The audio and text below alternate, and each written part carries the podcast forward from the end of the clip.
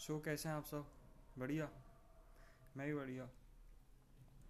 यार, मैं कुछ चीज़ें ऑब्ज़र्व कर रहा था, सोच रहा था कि यार आपके साथ जी भर के दिल खोल के आपसे शेयर करूँ और करनी भी चाहिए। बोलते हैं कि, बोलते कि ज्ञान बांटने से बढ़ता है।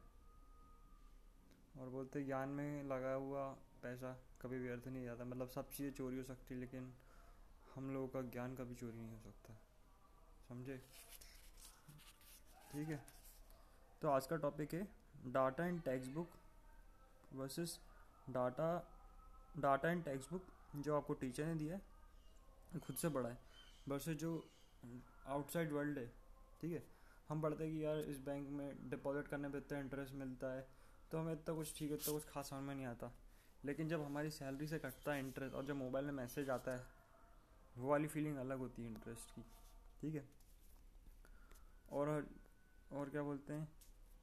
क्या बोल, और भी बहुत सारी चीज़ें होती हैं जब हमें बताते हैं कि इंटरव्यू में हमें बता के भाई ये ये क्वेश्चन पूछे जाएँगे, और होता उल्टा है ये ये क्वेश्चन नहीं पूछ के कुछ और पूछ लेते हैं। तो ये हमने अंदर पढ़ा था।